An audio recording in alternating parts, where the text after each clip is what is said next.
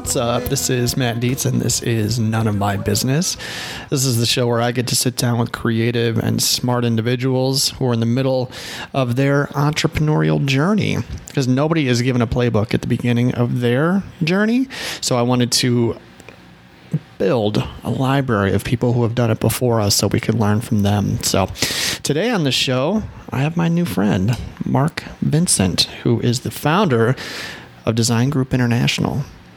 Design Group International is a consulting firm, and Mark founded it years ago. And, you know, I've hired a coach before, but Mark and his team are advising C level executives at, at, all different size companies. And so I was fascinated to sit down and hear about what they do and how they do it because at that level i was curious on like do all companies have the same type of problems? How do you go and attack problems like this? How do you coach people that kind of have hit a roadblock? And i loved uh, really their approach which is heavy into listening right? Listen to what it is. Because they have to go in they don't run the business. The consultants don't run the business. They have to really learn what's happening in there. And so so there's a lot of we we talk a lot about like psychology and where people hit roadblocks and things like that. And so we really had a, a great conversation. I also talked to him a little bit. I said, well, what happens if you go into a company and, uh, you know, the CEO hires someone and you have to go and talk to the COO and the COO doesn't want you there? Like, how is that handled? And I loved his response to that. So I'm excited for you to hear that their approach to doing their job was founded on years of institutional research and so and and backed by science. And it was really interesting to hear how it was formed. They even went ahead and they formed their own professional certification. They invented a professional certification which you can go and take and be certified on how to do something like this. So anyway mark thank you so much for coming in. It was a pleasure meeting you. I look forward to getting to know you better down the road. And uh, let's just get on to the conversation Oh. Well, I am joined today with Mark Vincent, who's the founder of Design Group International. Hi, Mark. Hello. How are you? I am doing very well today. Thank you. Thanks for coming in. My pleasure. I'm excited to chat with you today. You've got some good stuff to share. So, why don't we start with an easy one? You know, where are you from and how did you find yourself in Idaho? I grew up in Indiana, but lived in Wisconsin for a very long time. That's where my first wife was from, and uh, we moved there uh, when she became ill and finished raising our children there in the center of family. And uh, she passed away in 2015.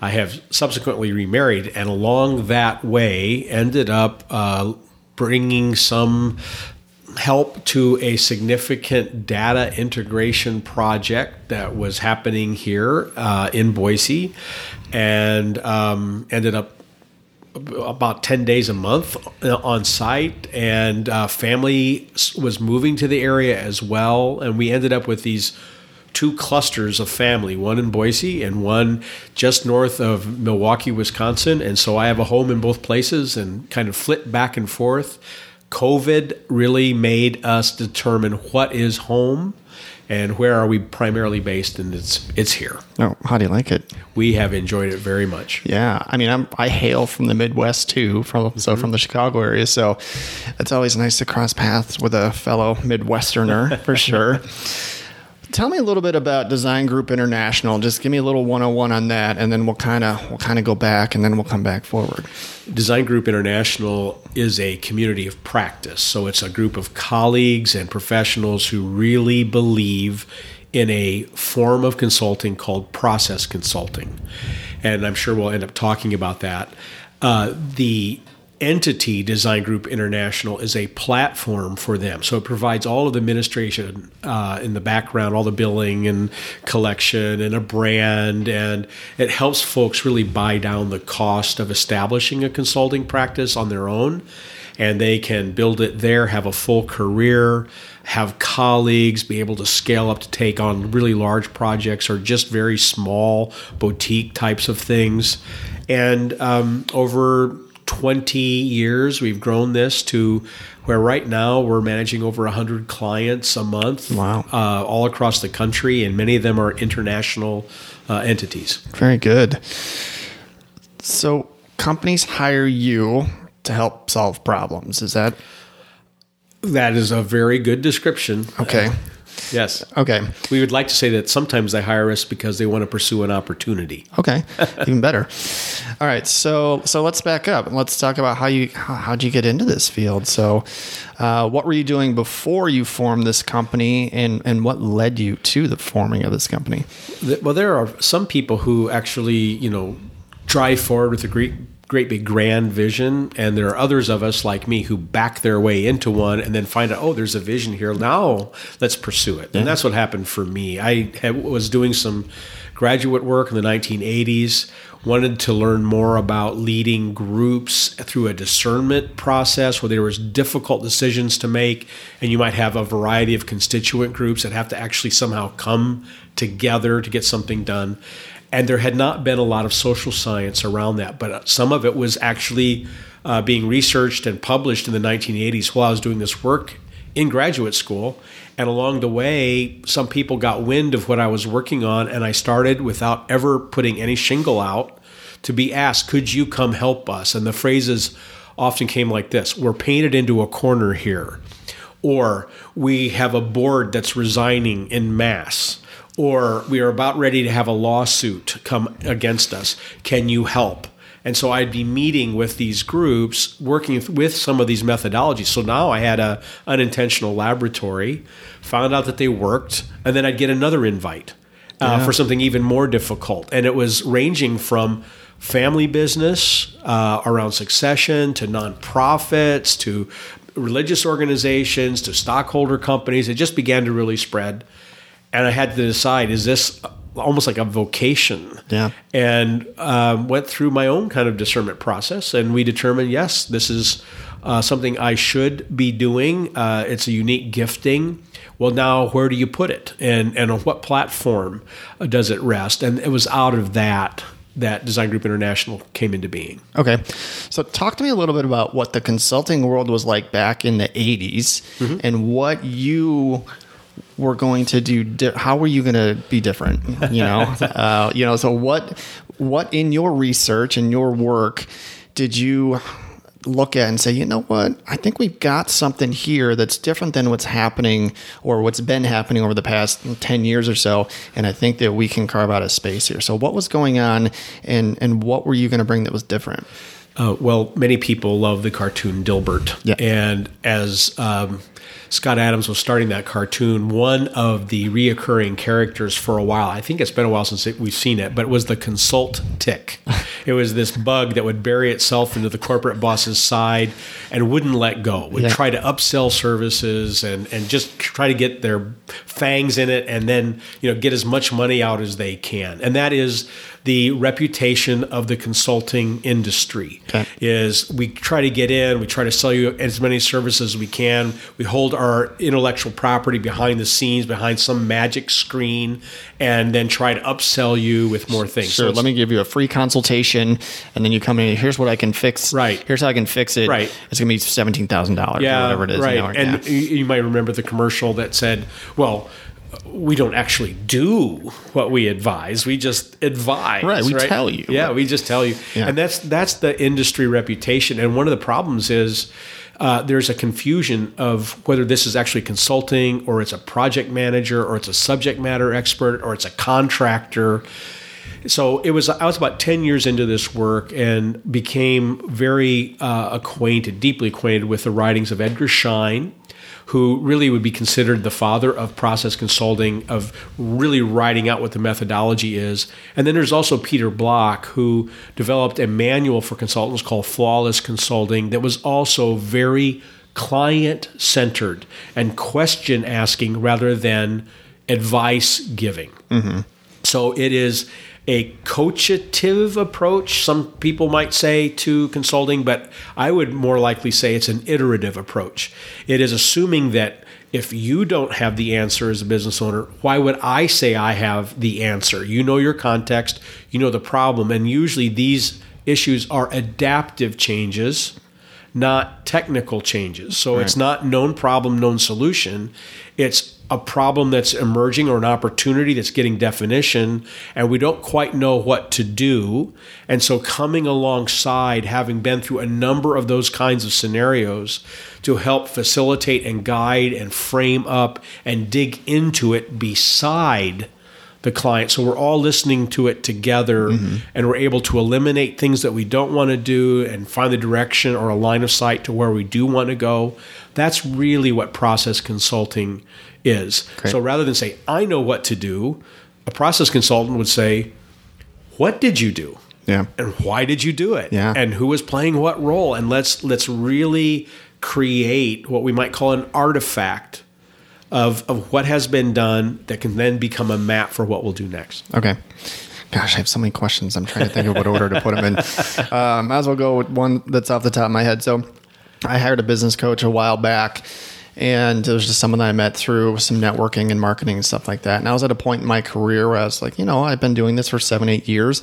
You know, maybe I can't see the forest for the trees. Maybe somebody can come in and take a f- five mile look at my mm-hmm. business and give me some pointers and stuff like that. But I couldn't help but find myself in a situation as I was sharing, as I was sharing information. I couldn't help but be a little skeptical with the person I was working with because I was like, well, you've never run an insurance right. agency before. Why? you know why are you going to know what i need you know and, and he was helpful and, mm-hmm. and he helped me figure out some things and solve some problems but you know what how did you collect the skills necessary to walk into a situation you know with confidence and you know be able to help a company and maybe overcome some of that you know skepticism that is probably natural in a situation like that.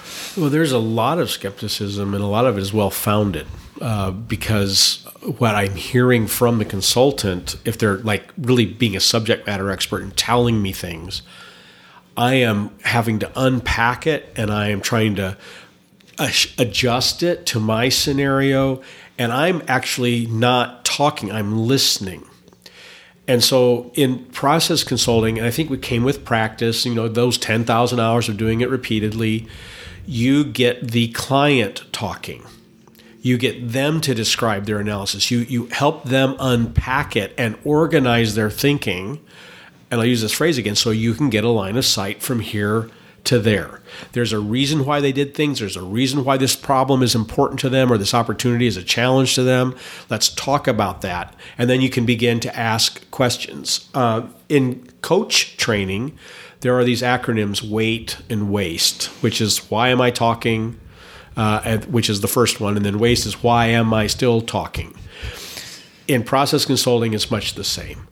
Uh, if I am telling you what I know, I am not drawing you out. I'm not helping you solve a problem. And the issue is you won't own the solution. You'll be thinking, does this work? Can this work? Instead of declaring what you're going to do and by when. And for us in process consulting, it's not just you as a business owner that's the client, it's your organization and you together. Right. And then the people that connect with it. We're working at that system together. So we need to get you listening just as strongly as we are. And that starts by emptying you out so that everything that you've known is out here and we're organizing it. And now we're turning together to look at that opportunity or that problem. Great. Thank you. So let's pause that for a second. Let's go back to day one of your business. Right, you wake up one day and I'm going to start a business. You know, so talk to me about what maybe your first year was like when you decided to, you know, step into this business. I'm going to give it. I'm going to take a run at this. What was the first year like? How did you get clients? You know, how were your first few client interactions? And then how did you grow? So the year that we started Design Group International was 2000. So okay. 22 years ago already. I can't hardly believe that. Right. And it grew from the sense that we couldn't find a platform because I'd done a fair bit of academic work and had done some really large projects using these methodologies. One was an international project that went five years. Wow. There was a body of literature, there were many case studies that had congealed around it, and we were looking for a home. And all we could find was a place that wanted the material. It wasn't looking for a consultative practice. So it would buy the books and the rights to curriculum and stuff, but didn't want a practice inside it, and that's really where my heart was. And as I said earlier, I backed into a vision. Well, there it was. This this is what I care about the most. So let's do that. What's interesting is that that firm that it was a, um, a financial services firm that wanted the material turned around and bought a very substantial consulting agreement with me in that first year. Okay. And that made us viable in year one and slightly profitable in year one. And at the end of that first year, we had to decide is this a boutique kind of practice? Like I'm an artisan who's got his little shop and, and I only take on so many clients and then you have to stand in line or you have to go somewhere else? Right. Or do we have something here that others could benefit from and participate with? So like a whole new discernment process yeah. kind of broke out, Could and we decided scale? let's network and scale. And it was out of that that Design Group International really became the platform that it is now. Great. So t- talk me through what your first job was like with that financial services firm. Like, what were they dealing with, and how did you help them? they were um, a fraternal benefits organization. Mm-hmm. And so, as a result of how that is constructed, they have to provide benefits back to their members, especially educational ones or in the form of grants. Uh, and it's in lieu of paying taxes because they're fraternal benefits. They were looking at a significant nationwide, uh, what they called a stewardship university. So, it was an attempt to bring monetary and financial management education to families uh, in their members or in the communities that they were a part of. They had not put something like that together before, so we helped pull together the uh, initiative and help design it with their principals who would then run it and um, help really just to roll it out. And then we walked away. So, how did you gather how long did it take you to gather all the information necessary to advise them properly i mean the financial services industry is very regulated and i'm sure the type of business that they were working on has certain rules and regulations i'd imagine there's a lot that you had to learn because you don't want to advise them in the wrong direction right so what was that process like to to learn everything you needed to learn so that you could you know, counsel them with authority. Yeah. Well, one thing is that you kind of divest yourself of authority. You're not the authority. Mm-hmm. So in process consulting, what you are practiced in is the iteration. And that means you don't have to know, but you do have to ask the questions and you have to have some capacity to help organize the answers that are coming out of the people who are going to actually do the work. So we literally go back to not who, what, when, where, why, and how, like if you're writing a, a news story, but why, who, what, when, where, how. I mean, actually asking those questions, detailing and organizing the answers. You can start with any one of them, but when you render it back, why is a purpose question. This is the mission. Do Are we all in agreement that this is the mission? And when we say, yes, we want communities to have good education, well, wait, who is we? Yeah, what is a community? Yeah, let's get down to the nitty gritty. Right, right, we have to have unity around a mission, or it's not going to happen. Then you start to get into who's going to play what role, what what is the criteria for success, or what does done look like. And then you start to get really granular. How are we going to do it, and by what date, and and and so forth. But you literally render that, pulling the information out of the people and then they are the authorities. They are the ones responsible, and you're just helping to hold up the process and the map. So I know the questions are probably different depending on what uh, type of business you're working with, but is process consulting essentially have like here are the 10 main questions that we're going to ask when we sit down. And I'm guessing the questions that you're asking, some of them they've thought of, but I'm guessing some of them are triggering some green lights. We're like, oh my gosh, we've never been asked that question or we've right. never thought of it that way. Is there kind of an outline for this where, like, on day one or the first week or whatever, you know, you, you ask all these questions? Is it kind of laid out for you or is it, is it, does it vary greatly depending on who you're working with? When a, a, group comes and says, or a client comes and says, here's what we're facing, there really is a set of questions. It is those those interrog what do we call those interrogative pronouns or whatever that why, yeah. who, what, when, where, right, how. Right. It you you you just follow their line of thinking, but as you're listening, you're listening with a degree of architectural understanding for a process. So I'm listening to everything you're saying. I'm looking around, getting in your context and all that. But as I want to feed it back to you and say, is this what you're telling me? I want to make sure I've got this fully rendered in a why, who, what, when, where, how format. So, in a sense, yes, you've got this set of questions that you use repeatedly because it helps you to design a process but it also gives you then again this artifact where you can you've now made it external. You can actually put it up on a screen or on a board and look at it together and now you're kind of shoulder to shoulder working at it rather than just remembering what was said. Okay.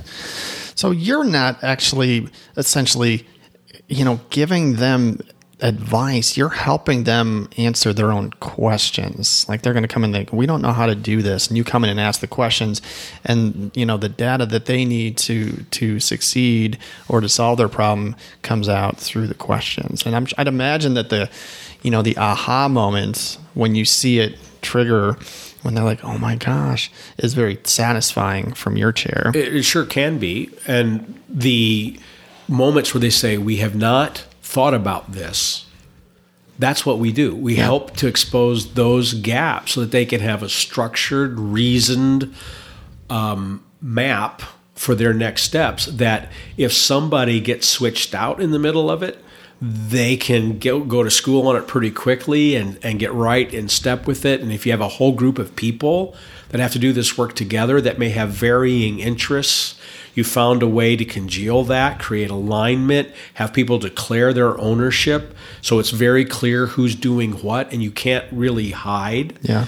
This then means that people who prefer to hide, uh, who or who are somewhat passive in their um, approaches or responses, that's where sometimes the difficulties come in. Well, that's where the accountability piece is, right? right? Yeah. Right. So when they figure out what they have to do, do you continue on and say, all right, now that we know what we have to do, how are we going to do it? And then you lay out, you know, a roadmap for probably measurable expectations or things that need to happen. Do you continue with them to hold them accountable or do you let them do that on their own? With many clients, we continue with them because they've learned to value the facilitation uh, of this work. So we're often there pulling out this artifact, like, here's our process, and saying, here's where we were, and this is why we're doing it, this is where we are. Has anything changed? Have we learned anything? Is there any adaptation we have to make? Okay, with those adjustments, now here's what we're working on now and here's what will come next. So you're creating this line of sight, bring everybody back into the same conversation all over again. And this way, the people who have role responsibilities can advocate for things. They don't have to do that as well as direct traffic in the conversation. So by going with that third party, they find that it really creates a flow. They get a momentum that exceeds anything if they were doing it just by themselves. Some clients like the fact that in our approach, knowledge leaks. So they're learning to design and facilitate their own processes. And so this, here's a chance for us to practice what we've learned. Can you look at it? Can you check with us after the fact?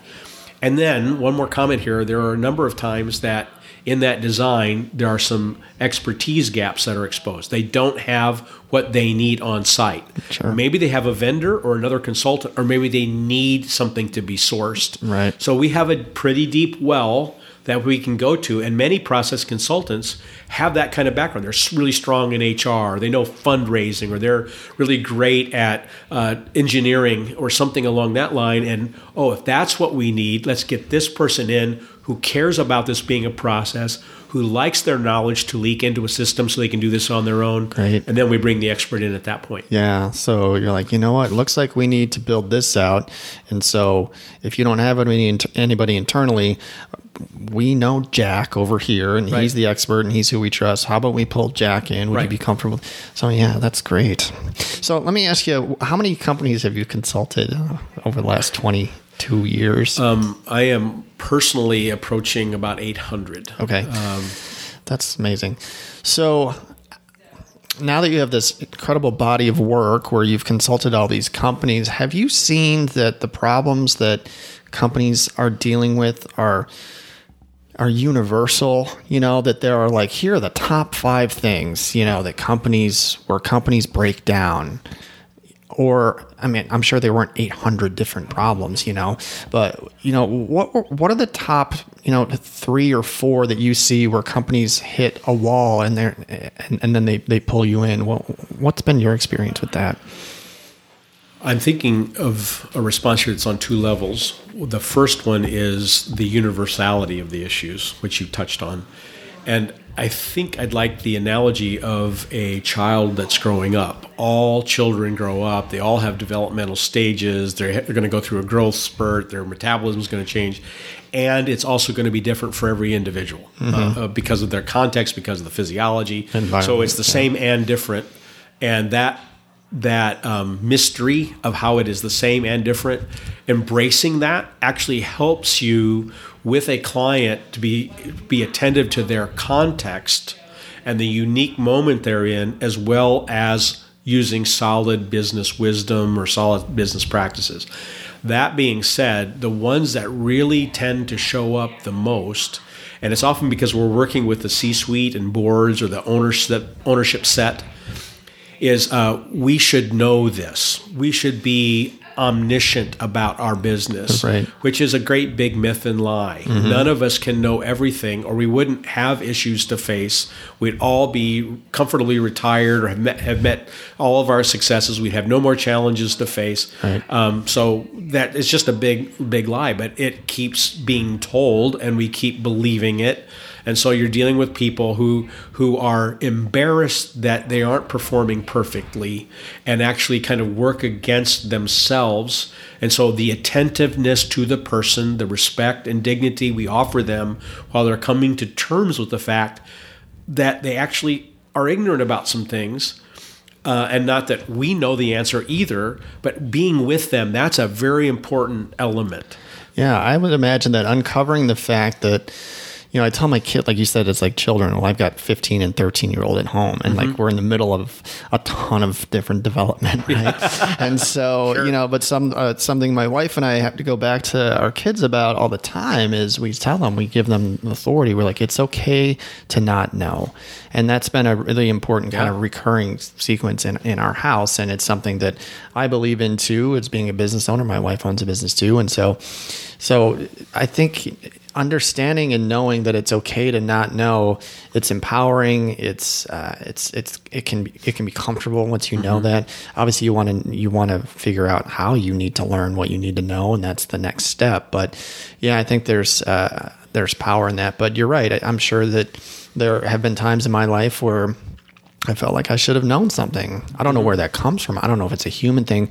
I'm sure there's a mix of ego and pride, you know, that's that kind of can derail us at times and things like that. And so those are some big uh, I guess probably revelations that you mm-hmm. uncover when you're working with people. Yeah, that's that's a that's one, and this the second one I think I would point to is almost uh, like a twist on that, and that is where uh, actually we're seeing this in increasing measure where leaders are actually offloading their learning and offloading their thinking to the technology that they're bringing in.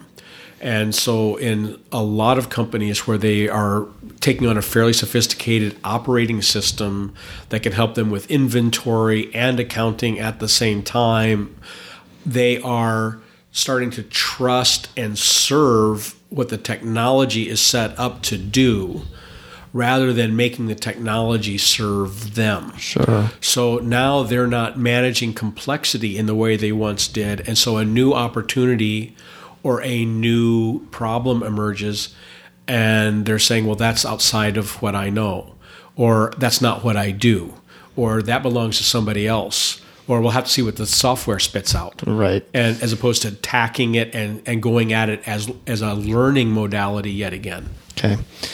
So talk to me about some of the companies that you work with. Do you work with, you know, small startups, or um, do you work with you know, Fortune 500 companies, or everything in between? And when have you seen? Is there is there a period in in a company like it's usually around year four where they hit this wall and they don't know what to do is there kind of some hot spots you know that they they hit some some some dead ends and they they need to come to you so like what size companies and then when is a proper time for them to to utilize you so process consulting in general really is agnostic when it comes to what type of business or what size of business. It is general. It's a it's a general great mental discipline for problem solving, problem Great. iteration and solving. For Design Group International in specific, we have a really unique uh, niche, we might say, in that many, not all, but many of the consultants who have come to Design Group International have a, a big background in what we would call associational systems.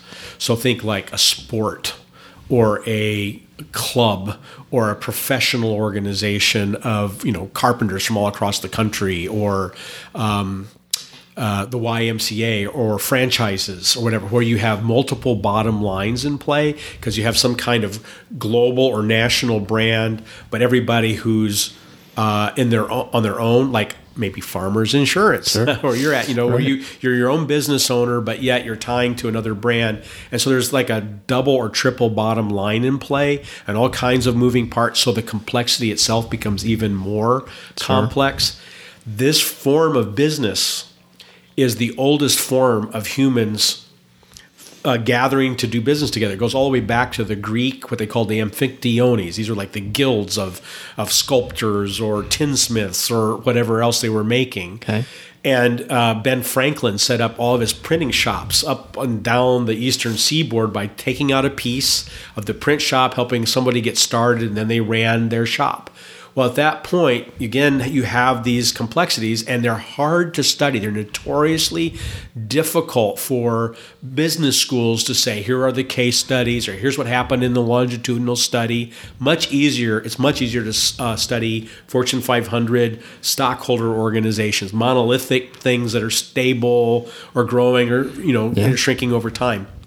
So our folks are often called on because there's just no shortage of processes that have to be figured out among people who aren't clear uh, about what matters because people tend to pull apart and protect their bottom line rather than the corporate ecosystem that can benefit everybody and brought them together in the first place. So we spend a lot of time there as much as any other place. Great. Talk to me a little bit about what it was like growing your business. Um, I, I think I, I'm getting the sense that like you're excellent at what you do, and you I think you entered your company, you know, fully armed and, and prepared and ready to go.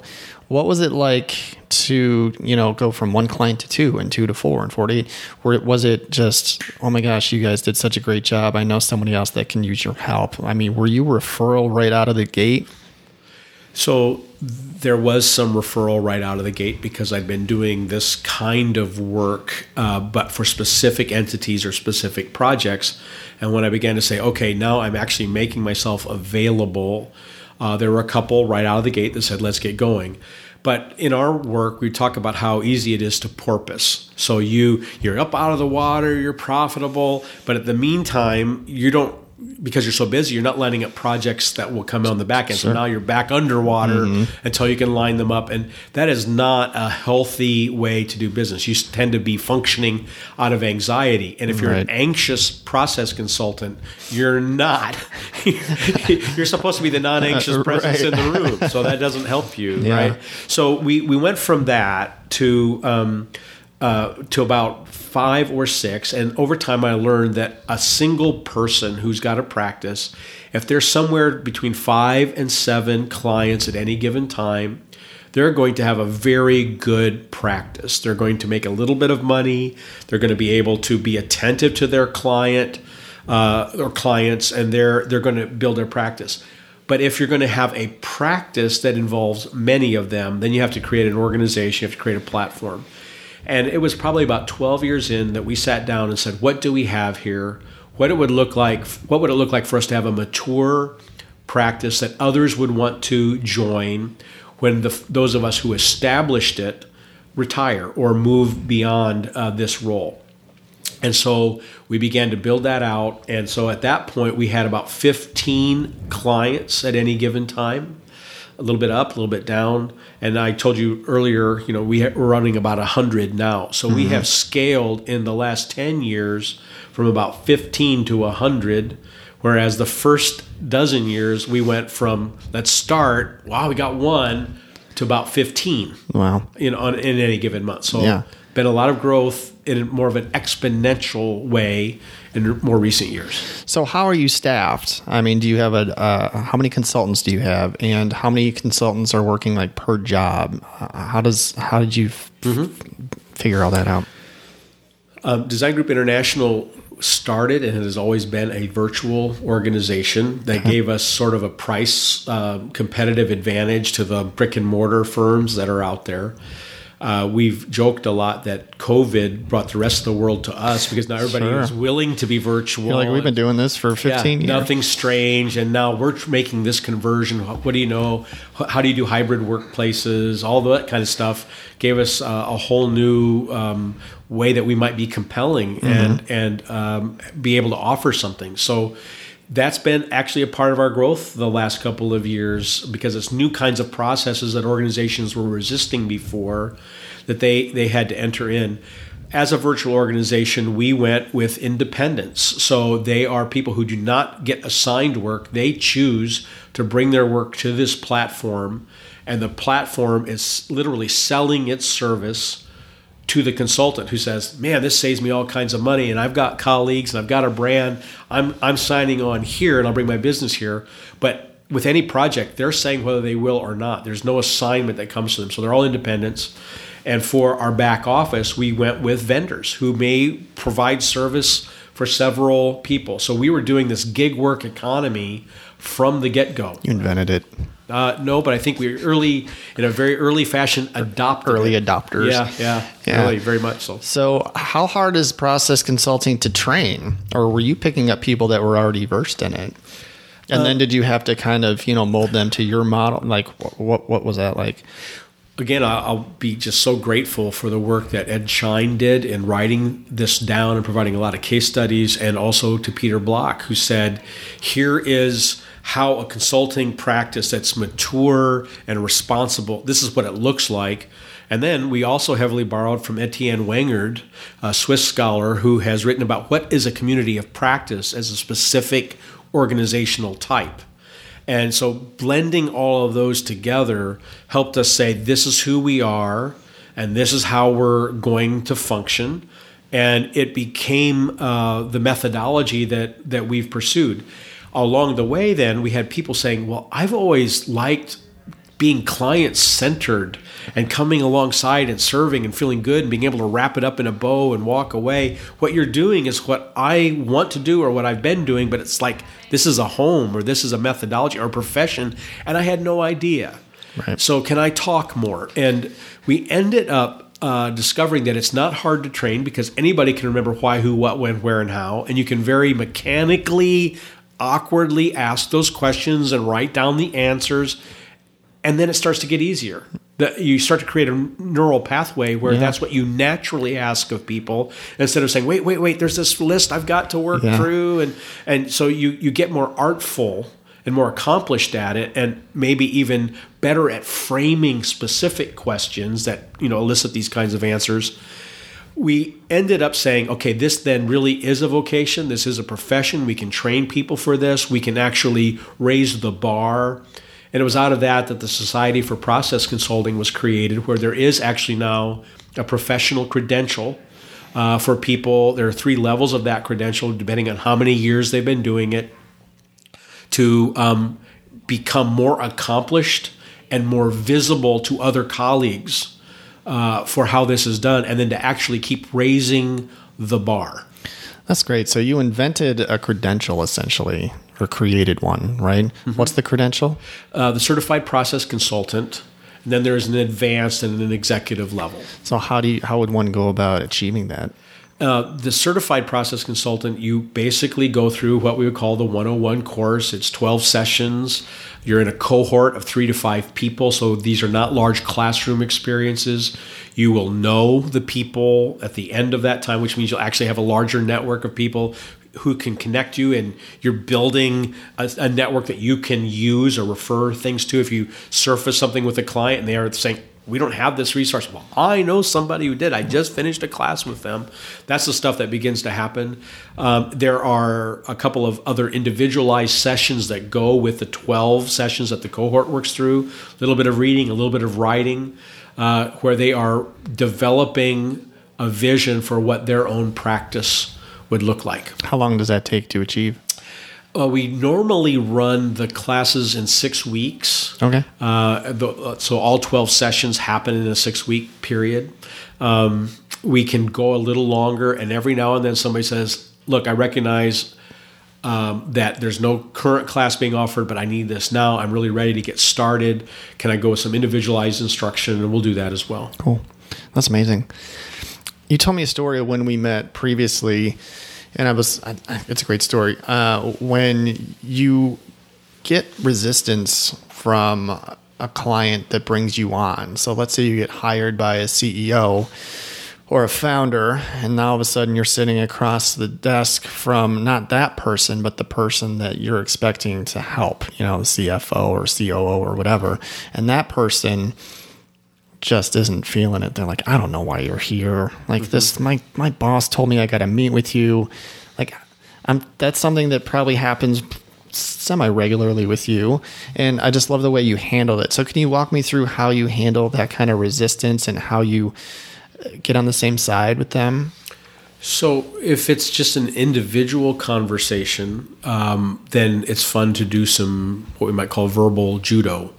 Uh, they're they're coming at you with uh, I don't like this or I feel resistant or this is being forced on me or they start actually making you sell them again like how can you help me and what do you know and all that instead of answering those questions you go one level deeper maybe it's even more than one level down to their sense of well-being they're anxious they're resisting and so um, can you tell me about that uh, even naming it. Can you tell me about that? Can you tell me what's what's happening for you here? And if I and more often than not, I uncover the fact that they've actually been an advocate for the very thing I'm there to help them do.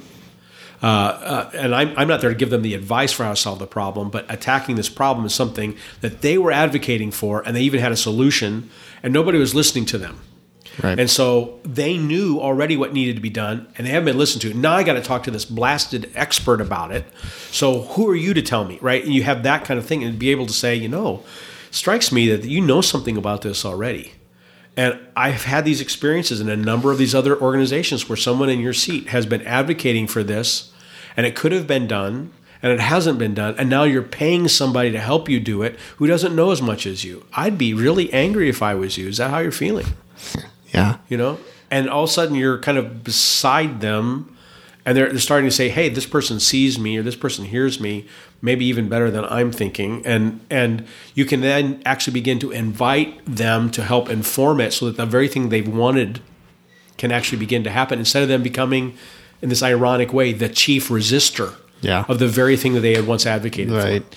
That's why I said when we met earlier, I was like, your job is so interesting because it's like you're like part counselor, part psychologist, you know, part like hostage negotiator. Mm-hmm. And because I read a book, uh, Chris Voss, I think is the guy, Never Split the Difference. Did you mm-hmm. read that book yet? I have not. Yeah, he was the lead um, hostage negotiator for the FBI for many years. So it's a book you'd probably enjoy because it's sure. very into like how do you get out of these horrible situations when it's a one-on-one and not that you're mm-hmm. into hostage negotiations but you know uh, it, it the, he turned into a management and sales book on how to how to win people over and how to get them on your side and stuff yeah. like that so it's really interesting so it just reminded me of, of that book when you yeah, told me that story sure. and this can happen in groups too by the way where where in a group somebody stands up and points their finger and says, "You can't tell us what to do," or "Who are you to be here?"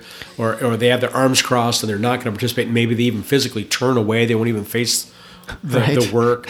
And and to be able to again there name the dynamics. Like if someone says, "You can't tell us what to do," you're actually right. All I'm going to do is ask you what it is you want to do, and if you say we don't want to do anything, well, why? How did that develop? And I'll just pull that out of you and get you talking. I'm not here to give you any presentation other than tell me why we're here. Well, honoring their feelings and their fears is really empowering, mm-hmm. and, and and having somebody you know, having being heard is very important. And so if you can lay that out on the table early, I'd imagine that's that's a that's a point in the right direction for sure.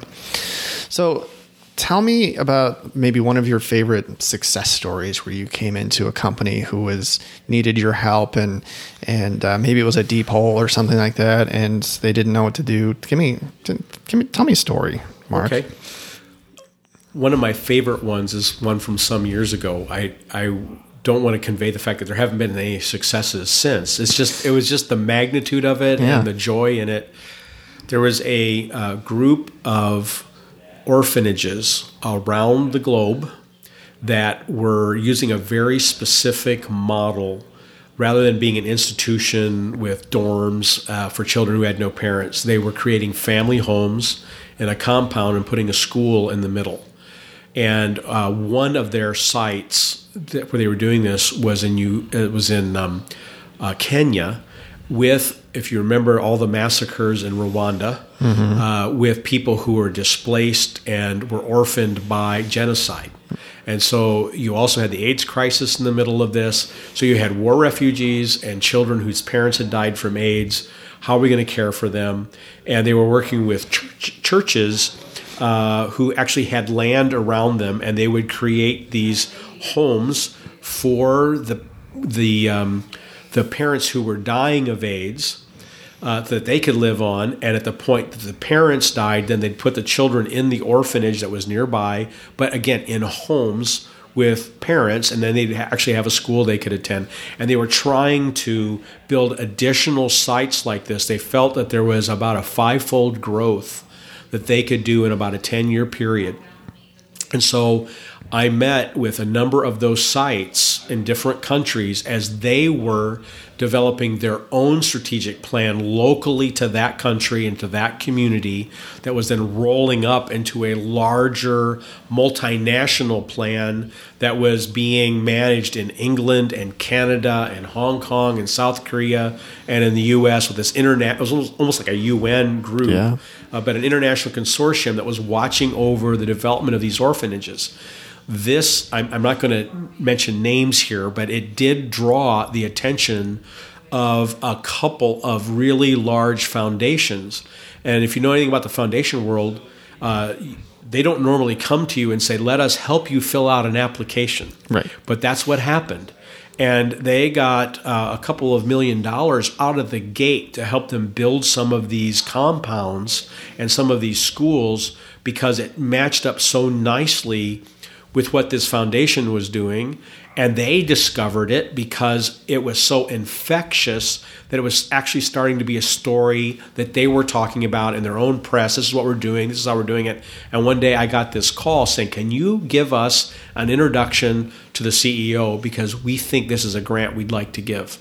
Uh, that was pretty amazing. Yeah. That was not expected. It wasn't a part of the plan. But when we talk about this learning being iterative and developing and emerging out of our work together so that opportunities that we might not see can actually begin to be visible.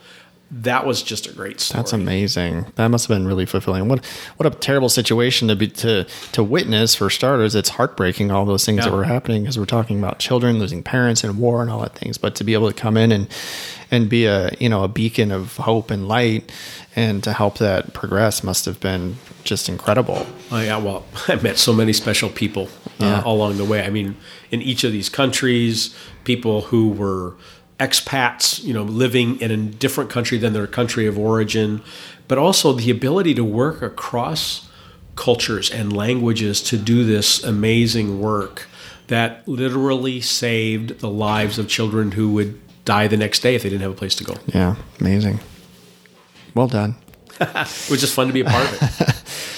All right, so so last question I wanted to ask you is: Do you have some best practices for businesses um, where you see missteps? You know, before you come in, and and then when you come in, I'm wondering if you think sometimes like, God, if you guys would have just done these two or three things, like you like you would have been fine. Like, what are some of the big glaring holes that you see organizations?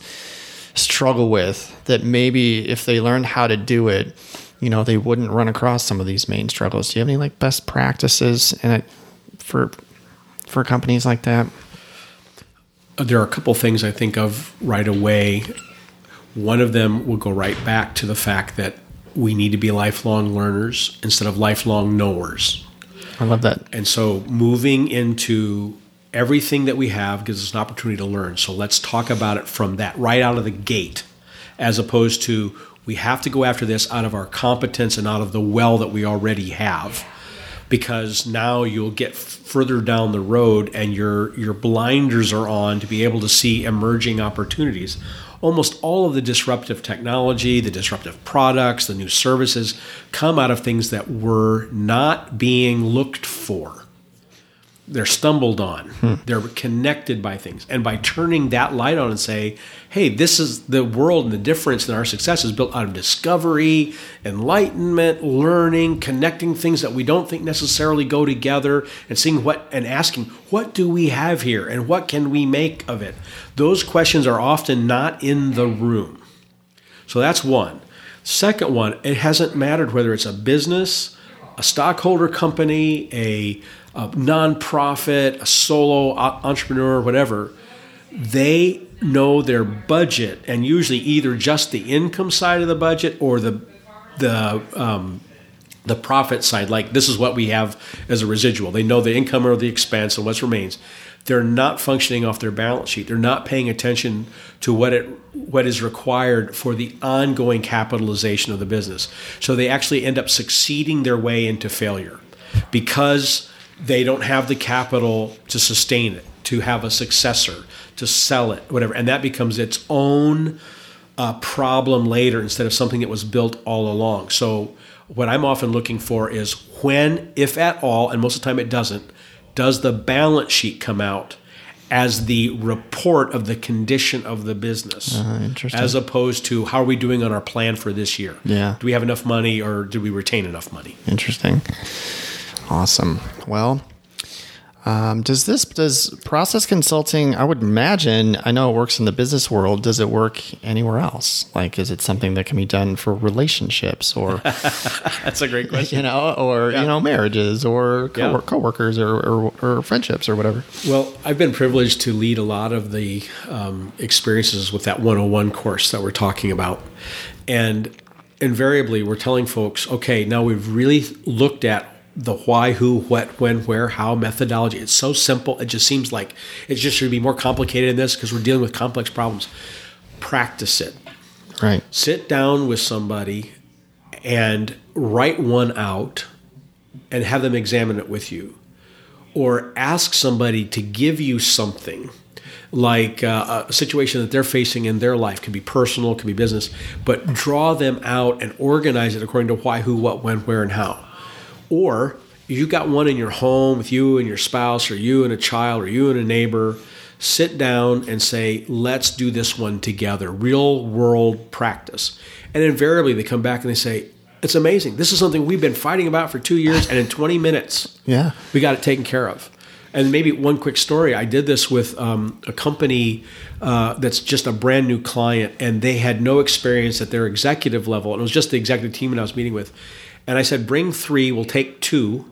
They brought three great big rocks, intracted problems that they'd been stuck on. And in about two hours, we tackled two of them. They had a line of sight. They were moving it forward. They had a common definition of the problem. And with one of them, and this often happens, they discovered there were actually two issues kind of glommed onto each other. They got a separation and be able to say, which one do we want to take first? Which, what's the sequence to do this? And it just came out of that simple practice of applying it everywhere. Um, so I believe yes that even like where are we going to go to dinner tonight? Why does it matter? who who actually is the decider here and who's advising? That's a nice clarity to have. Otherwise, we're sitting saying, "Well, we could go Greek. No, we could go get Thai. No. Yeah. Well, wait a minute. You asked me to decide, but now you're saying no. So actually, aren't you deciding? I mean, getting clear about that sure, sure takes a lot of headaches away. That's funny. One of my favorite questions to ask, and I don't, I'm sure this applies in your world somewhere, and it might be even one that you ask once in a while. But I ran across a question uh, years ago that I'll throw out when things are complicated or we're confused or whatever. I'll be like, you know, what what would it look like if it were easy? Like I love that question. That's a question. great question. You know, and and it kind of uncovers just yeah, let's just get rid of all the stuff that doesn't really matter. What if this was going to be easy? How would that look? And that's helped me clarify some of the Yeah. processes in my agency. It's a great one. Like you know, we don't need that anymore. This is just weighing us down, and let's just get rid of that. And maybe we should just go with what works. Mm-hmm. You know, and so that's like one of my favorite questions to to throw out when I hit a roadblock myself. That's really good.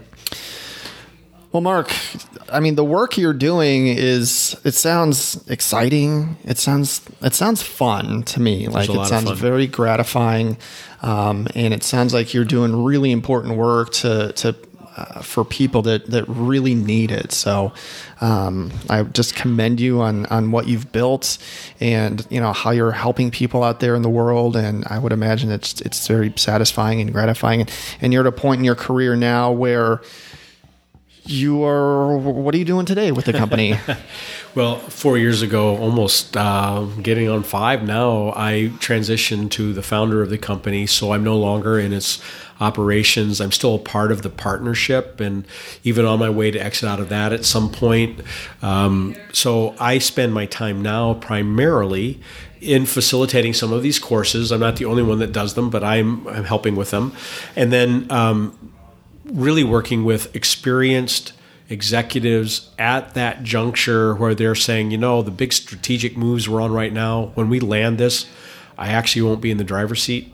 Uh, and now succession is looming, and the risk to the va- current and future value of the organization is in play. That's about the highest form of complexity and process Sure. design because the person who's been in charge is going to be slowly not being, and they got to get comfortable with that. They have to have a life to go to, and figuring all of that out at the personal and corporate level, not just for the person who is stepping away, but for the person who's coming in and being very planful about it in advance. I often say it's really good to end with the end in mind uh, as well. So when we're doing that kind of work, uh, it's about the the most um, sophisticated form, and I take great joy in that.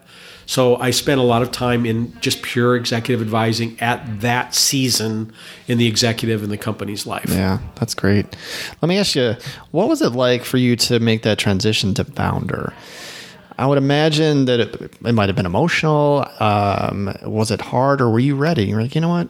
I'm so ready to be i've done my work here and i'm ready. Or was it something you struggled with? You're like gosh i love this so much. I don't know if i want to stop. But what was that decision like for you? And how did you get to that decision? It's the hardest work I've ever done. I'd like to think that I did it well and am doing it well, but that actually is not something I get to claim. Only those who benefit from the way I've transitioned could actually say he did or didn't it well, didn't do it well. Mm-hmm.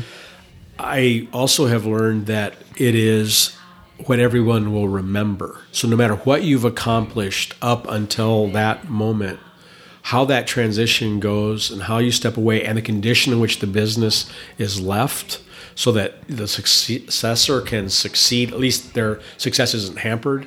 That's what everyone remembers. Mm-hmm. You'll, you'll get this thing of, oh, they did this great thing, but at the end, you know, Right. they couldn't let go. Yeah. And so the, couldn't win the big game right Right, right. So that and the work and the muscles and the aptitude that's required of you in the end is different from the one that built the business in the first place. Yeah. So you're in it, you're doing it, and now you're actually succeeding by restraining, by not stepping in, by only touching things at the most strategic moment. Yeah. I have one friend that says, "You don't touch anything unless it's severing an artery." You know, that's when you when you actually rescue. But to have that kind of wisdom means you're detaching even before people know that you're detaching. It's just extremely hard work. I knew that I was ready for two reasons. One was uh, my wife and I, my first wife and I, had actually founded this together, and she had passed. And uh, she had been at the center of this thing. She ran all the ops and and uh, was the CFO. She she was the nerve hub for this business. She was gone, and we had a chance to look at our own succession planning, and it worked. People stepped in. We didn't really lose a beat upon her death, but there was something about the heart of it for me that was no longer there, and I was finding much more joy in serving clients than trying to run the enterprise. Sure. The second element of it was um, you often don't get to choose the timing if you're going to do it well. I had a similar moment to the one I'm going to describe, but I once worked with a veterinarian who was in his early 50s and he brought on a new young vet hitting about 30 years of age knocking it out of the park, really doing it well, and began to say, I'd love to own my own veterinarian practice rather than be somebody's employee. I've got a vision for it, there's a way I want to do it. And this guy began to realize if I don't sell to this protege, I will lose the one person that I found in all these years I think could really do it. Oh wow. Am I ready? Yeah. I'm not ready. What do I do? I know. This just showed up out of nowhere almost, right? And ultimately decided to sell. Oh wow. And I talked to him about a year after, and he was saying, best choi- choice I ever made. I actually went back to work for that veterinarian. I'm in two or three mornings a week. I'm doing these procedures, and the rest I'm following the other interests that I thought I'd never get to. Great. Um, but at the front end, he could not really get his heart around. it. There was a lot of anxiety for Sure. him. And I think I had a similar kind of moment where I'm looking, here are experts, people who've got entrepreneurial skill that I don't have. Um, that I'd have to really work hard to do, and they're just going to do it naturally. Yeah. I want to get out of their way, and that's what really made the choice uh, pretty easy in the end. Difficult to live into, but but easy to make. Yeah, well, there's a point in uh, every entrepreneur or founder or business owner's life where these uh, questions and decisions have to be made. I think about it regularly for me, and I don't have an answer for, for me in my business yet, you know. And so, but so I like to I like to hear other people so I can so I can bank stories and, and hopefully make the best decision when the time comes for me. So. Well, Mark, thank you so much for coming in, man. It's been uh, it, I'm so glad that we've met, and now Thank we're you. friends, and this is incredible, and, and the work you're doing is is, is admirable, and so um, I'm excited to to share your story with people, and I just really appreciate you coming in and and spending some time with me this morning. Thank you, Matt. All right, take care. Well, there you go. My name's Matt. This is none of my business. You can find me all over the place. I am on LinkedIn. You can find me on my blog at Dietz Agency.